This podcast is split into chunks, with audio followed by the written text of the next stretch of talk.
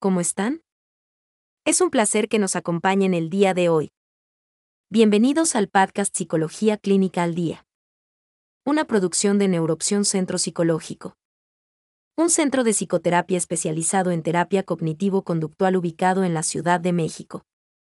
El día de hoy exploraremos el tema. Guía de los trastornos depresivos. Los trastornos depresivos son un grupo de enfermedades mentales que comparten características que afectan el estado de ánimo y la capacidad para funcionar de la persona. Síntomas como el ánimo triste, vacío o irritable. Cambios cognitivos y cambios físicos afectan la salud mental de la persona y su capacidad funcional. Los trastornos depresivos se diferencian por su duración, presentación temporal y origen. El grupo de los trastornos depresivos está formado por los siguientes trastornos. Trastorno de desregulación disruptiva del estado de ánimo. Trastorno de depresión mayor. Trastorno depresivo persistente. Trastorno disfórico premenstrual. Trastorno depresivo inducido por una sustancia o medicamento. Ahora, analicemos brevemente cada uno de los trastornos que forman el grupo de los trastornos depresivos. El primer trastorno de este grupo es Trastorno de desregulación disruptiva del estado de ánimo. el desarrollo del trastorno de desregulación disruptiva del estado de ánimo se debe producir antes de los 10 años. El diagnóstico clínico de este trastorno se limita a edades que van de los 7 a los 18 años. Los síntomas que se desarrollan en el trastorno de desregulación disruptiva del estado de ánimo son los siguientes. Episodios de cólera graves y recurrentes. La intensidad y duración de los episodios de cólera es desproporcionada en relación con la situación que los provoca. Los episodios de cólera no coinciden con el nivel de desarrollo que presenta el niño. Los episodios de cólera se presentan tres o más veces en una semana. El estado de ánimo es irritable casi todo el día y todos los días. Estos son los síntomas generales que apoyan el diagnóstico de trastorno de desregulación disruptiva del estado de ánimo. Analicemos un poco más. La irritabilidad es el componente principal de este trastorno, se manifiesta en dos formas básicas. Episodios de cólera. Estado de ánimo permanentemente irritable. Los episodios de cólera pueden manifestarse de forma verbal o conductual. Las manifestaciones verbales pueden incluir rabietas, gritos, insultos, reclamos, entre otros. Las manifestaciones conductuales pueden ser en forma de agresión contra objetos, contra sí mismo o contra las personas. Los episodios de cólera deben ser frecuentes. Por otro lado, el estado de ánimo irritable o de enfado debe ser característico en el niño. Debe manifestarse en el niño la mayor parte del día y casi todos los días. El trastorno de desregulación disruptiva del estado de ánimo ocasiona importantes alteraciones en el desarrollo del entorno familiar. También afecta las relaciones sociales del niño y su rendimiento académico. Hasta aquí dejemos este trastorno y veamos el siguiente. Trastorno de depresión mayor. El trastorno de depresión mayor es el más característico de este grupo. El trastorno de depresión mayor se puede presentar a cualquier edad, pero la posibilidad de desarrollarlo se incrementa en la adolescencia. Se caracteriza por el desarrollo de un grupo de síntomas que afectan el estado de ánimo y el estado físico de la persona. Veamos los síntomas característicos del trastorno de depresión mayor. Estado de ánimo depresivo. Disminución del interés por las actividades cotidianas. Pérdida o aumento de peso. Alteración del ciclo del sueño. Fatiga o pérdida de energía. Sentimiento de inutilidad o culpabilidad. Dificultad para concentrarse o tomar decisiones. Pensamientos de muerte. Ideación suicida. La mayor parte de estos síntomas deben estar presentes casi cada día, y también casi todo el día. El trastorno de depresión mayor se caracteriza por el desarrollo de síntomas relacionados con el estado de ánimo depresivo y la pérdida del interés. Estos síntomas deben experimentarse durante un periodo de por lo menos dos semanas. El estado de ánimo depresivo se experimenta como tristeza profunda, desesperanza o desánimo. En los niños y adolescentes aparece un estado de ánimo irritable o de mal humor, no un estado de ánimo depresivo o triste. Se desarrolla una tendencia al aislamiento social y al abandono de pasatiempos. También puede presentarse una reducción o falta de interés del deseo sexual. Cambios en la alimentación, llanto, ansiedad, preocupación excesiva, dolor, falta de energía, desesperanza y desinterés son característicos de este trastorno.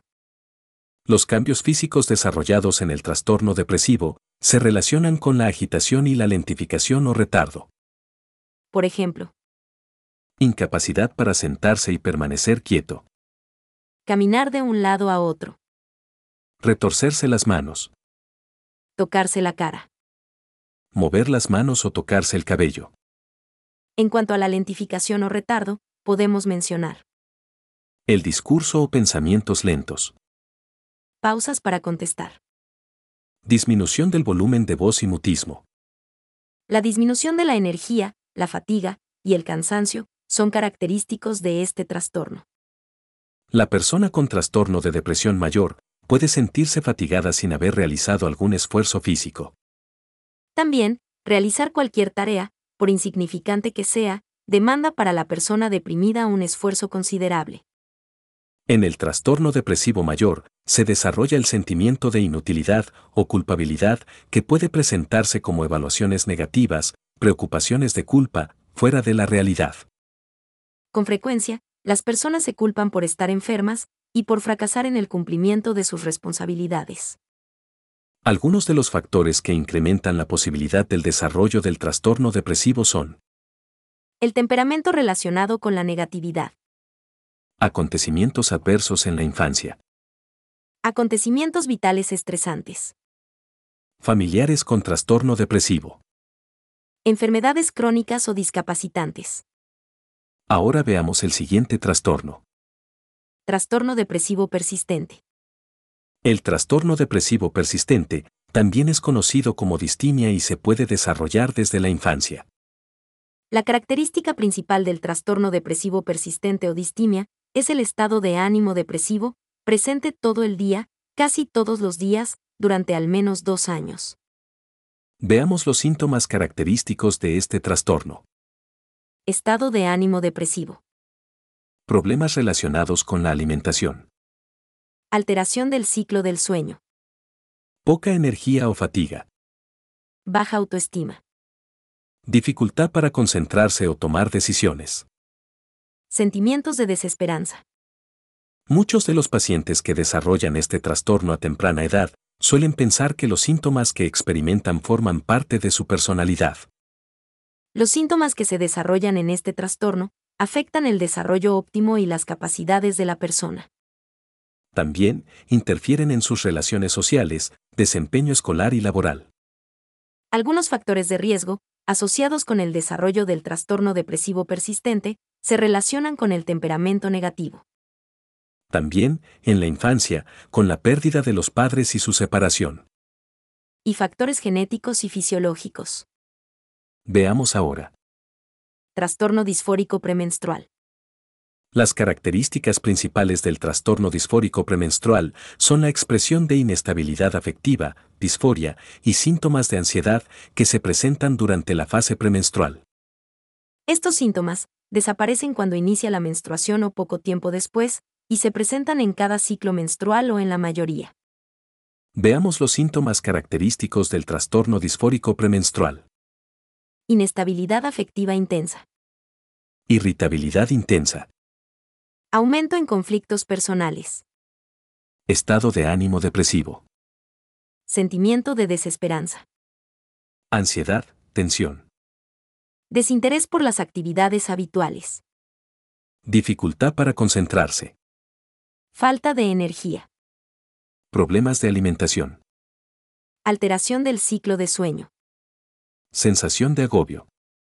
Dolores físicos. La inestabilidad afectiva puede presentarse en forma de cambios de humor repentinos, incremento en la sensibilidad. Estos síntomas causan malestar o interfieren en las actividades habituales, como el trabajo, la escuela, actividades sociales y las relaciones. Por último, veamos. Trastorno depresivo inducido por una sustancia o medicamento. Los síntomas del trastorno depresivo inducido por una sustancia o medicamento son iguales a los desarrollados en el trastorno depresivo mayor. Pero en este caso, el desarrollo de los síntomas se asocia al consumo de alguna sustancia o medicamento. También, los síntomas depresivos permanecen más allá del efecto fisiológico de la sustancia o del periodo de intoxicación. El trastorno depresivo inducido por una sustancia puede desarrollarse durante la etapa de consumo o en la etapa de abstinencia. Ahora veamos brevemente. Tratamiento de los trastornos depresivos. Básicamente, son dos los tratamientos para los trastornos depresivos que cuentan con respaldo de la ciencia en mayor o menor grado. Por un lado, el tratamiento farmacológico. Por otro lado, la psicoterapia. Revisemos brevemente en qué consiste el tratamiento farmacológico. El tratamiento farmacológico para los trastornos depresivos es responsabilidad de un médico psiquiatra. En términos generales, el psiquiatra valora los síntomas del paciente y determina un tratamiento por medio de medicamentos. La finalidad de los medicamentos es disminuir los síntomas de los trastornos depresivos. El tratamiento farmacológico demanda la asistencia semanal a consulta con el especialista para valorar el funcionamiento de los medicamentos. La supervisión médica es indispensable en el tratamiento farmacológico. También, cumplir con las indicaciones del especialista y acudir a las citas de control. Ahora revisemos el tratamiento psicológico para los trastornos depresivos. La terapia cognitivo-conductual cuenta con sólida evidencia científica acerca de su eficacia en el tratamiento de los trastornos depresivos. Se desarrolla mediante sesiones de psicoterapia, habitualmente semanales, en las que se enseña al paciente técnicas para mejorar los síntomas relacionados con los trastornos depresivos. Por ejemplo, entrenamiento en relajación. Manejo del tiempo. Activación conductual. Programación de actividades. Habilidades sociales. Técnicas de autocontrol. Solución de problemas, entre otras. Por otro lado, se ayuda al paciente a transformar aquellos pensamientos que se relacionan con los trastornos depresivos. Ahora, veamos algunas dudas frecuentes. Por ejemplo, ¿qué hago si sospecho que tengo depresión? Lo principal es buscar ayuda psicológica, un diagnóstico clínico psicológico, te dará certeza y ayudará a iniciar un tratamiento eficaz. Otra pregunta frecuente es, ¿cómo puedo asegurar que tengo depresión? Para asegurar que una persona tiene depresión, es indispensable acudir al psicólogo clínico o al médico psiquiatra. Estos profesionales forman parte del equipo de salud mental y están capacitados para diagnosticar todo tipo de trastornos mentales. También, existen diferentes plataformas que ofrecen evaluaciones sencillas, puede ser un primer paso. Aunque, estas evaluaciones en línea no representan un diagnóstico clínico profesional. Veamos otra pregunta. ¿Cómo puedo ayudar a un familiar o amigo con depresión? Ayudar a un familiar o amigo con depresión, podemos hacerlo acompañándolo, motivándolo, no dejándolo solo, platicando. Apoyar a las personas con depresión no es una tarea que resulte muy fácil, pero motivarlos a buscar ayuda profesional y acompañándolos en lo posible será un factor clave para su bienestar. La siguiente pregunta es, ¿por qué tengo depresión? La depresión es una enfermedad mental que puede afectar a cualquier persona, sin importar su edad, sexo o nivel de estudios. La depresión se desarrolla debido a la interacción de factores sociales, biológicos y psicológicos. Estos factores posibilitan la aparición de este trastorno depresivo e intervienen en la permanencia de los síntomas. Veamos la siguiente pregunta. ¿Estoy loca si tengo depresión? La palabra loco se ha utilizado como un insulto para hacer referencia a cualquier cosa que sale de nuestra comprensión. La depresión es una enfermedad que afecta a millones de personas a nivel mundial. Al igual que las enfermedades físicas, la depresión es una enfermedad que puede afectar a cualquier persona. Diversos factores interactúan posibilitando el desarrollo de este padecimiento. Tener depresión significa que ha ocurrido un desbalance en su organismo y que debe tratarse con ayuda profesional. La enfermedad mental es solo eso, una enfermedad que debe tratarse, para impedir que afecte más la salud mental. La siguiente pregunta es, ¿se cura la depresión? La evidencia científica ha demostrado que miles de personas que padecen algún trastorno depresivo han conseguido mejorar su calidad de vida. Si padecemos un trastorno depresivo de tipo crónico, probablemente tengamos que aprender a vivir con él. Esto no significa que vamos a vivir deprimidos toda la vida. Esto quiere decir que tenemos que aprender las técnicas y métodos necesarios para identificar y minimizar los síntomas. La siguiente pregunta es, ¿cómo cambia mi vida si tengo depresión? Los síntomas afectan el estado de ánimo de forma importante, desinterés, desánimo, desesperanza, desilusión, serán característicos en su día a día. La fatiga le impedirá realizar sus actividades, buscará permanecer sola, evitará contestar el teléfono, acudir a reuniones. Poco a poco, sus hábitos de higiene dejarán de ser importantes, nada le importará, y se encontrará sola sin ningún apoyo. En algunos casos, iniciará con ideas de muerte, ideas suicidas y trágicos desenlaces.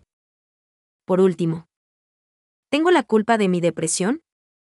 Como hemos visto, la depresión es una enfermedad multifactorial. El desarrollo de los trastornos depresivos puede ser muy rápido o afectar poco a poco la salud mental. Nadie tiene la culpa del desarrollo de una enfermedad mental. Posiblemente, estés pensando que ayudaste en alguna situación particular, y esto incrementó la depresión. Pero las enfermedades mentales son multifactorials, situaciones sociales, psicológicas y genéticas interactúan entre sí. Así que no hay culpables. Pero sí hay responsables, y atender la salud mental es una prioridad y responsabilidad de cada persona. Antes de finalizar con el tema veamos. En resumen. Los trastornos depresivos se caracterizan por el desarrollo de síntomas relacionados con el ánimo bajo, la tristeza profunda y la desesperanza. Estos trastornos afectan de forma importante la calidad de vida de la persona y obstaculizan su desarrollo. El trastorno de depresión mayor y el trastorno depresivo persistente son los más característicos de este grupo. El trastorno de depresión mayor se caracteriza por el desarrollo de síntomas relacionados con la tristeza profunda, el desánimo, fatiga crónica, desinterés y aislamiento social. También, estos síntomas afectan de forma importante la rutina habitual de cualquier persona, sus relaciones sociales e impiden el cumplimiento de sus obligaciones. Cuando una persona presenta estos síntomas durante dos o más semanas, todo el día y todos los días, es muy probable que haya desarrollado este trastorno. En tal caso, es importante buscar apoyo de un psicólogo clínico, ya que los síntomas del trastorno depresivo pueden incrementar, afectando la salud mental y el bienestar. El trastorno depresivo mayor se diagnostica cuando la persona ha presentado los síntomas relacionados con la depresión por más de dos años. También se han presentado de forma persistente y han afectado su vida de forma importante. Los trastornos depresivos son muy frecuentes, sabemos que afecta a 280 millones de personas aproximadamente a nivel mundial. Las investigaciones científicas han demostrado que la depresión se desarrolla debido a la interacción de factores sociales, genéticos y psicológicos. Por ejemplo, experiencias de vida, enfermedades, desempleo, violencia, soledad, dificultades económicas, problemas familiares, entre otras muchas causas. Cualquier persona puede superar los trastornos depresivos con ayuda profesional, voluntad y perseverancia la terapia cognitivo-conductual y el tratamiento farmacológico son dos opciones de ayuda profesional. La terapia cognitivo-conductual cuenta con tratamientos eficaces que han demostrado sus beneficios en múltiples investigaciones científicas. Pues bien, hasta aquí dejaremos este tema. Esperamos que este contenido sirva de ayuda y orientación. Recuerden amigos, que los trastornos psicológicos deben atenderse de forma profesional. Es importante buscar ayuda, ya que de no hacerlo, corremos el riesgo de que los síntomas incrementen. Así es, y no debemos olvidar que muchos trastornos pueden llegar a ser incapacitantes. Los invitamos, como siempre, a acompañarnos en nuestro siguiente episodio. El podcast Psicología Clínica al Día es una producción de Neuroopción Centro Psicológico. Visita nuestra página web, neuroopción.com. Ya nos sigues en Facebook, búscanos como Neuroopción. Suscríbete a nuestro podcast. Recuerden que sin salud mental no hay salud. Hasta la próxima. Gracias por escucharnos.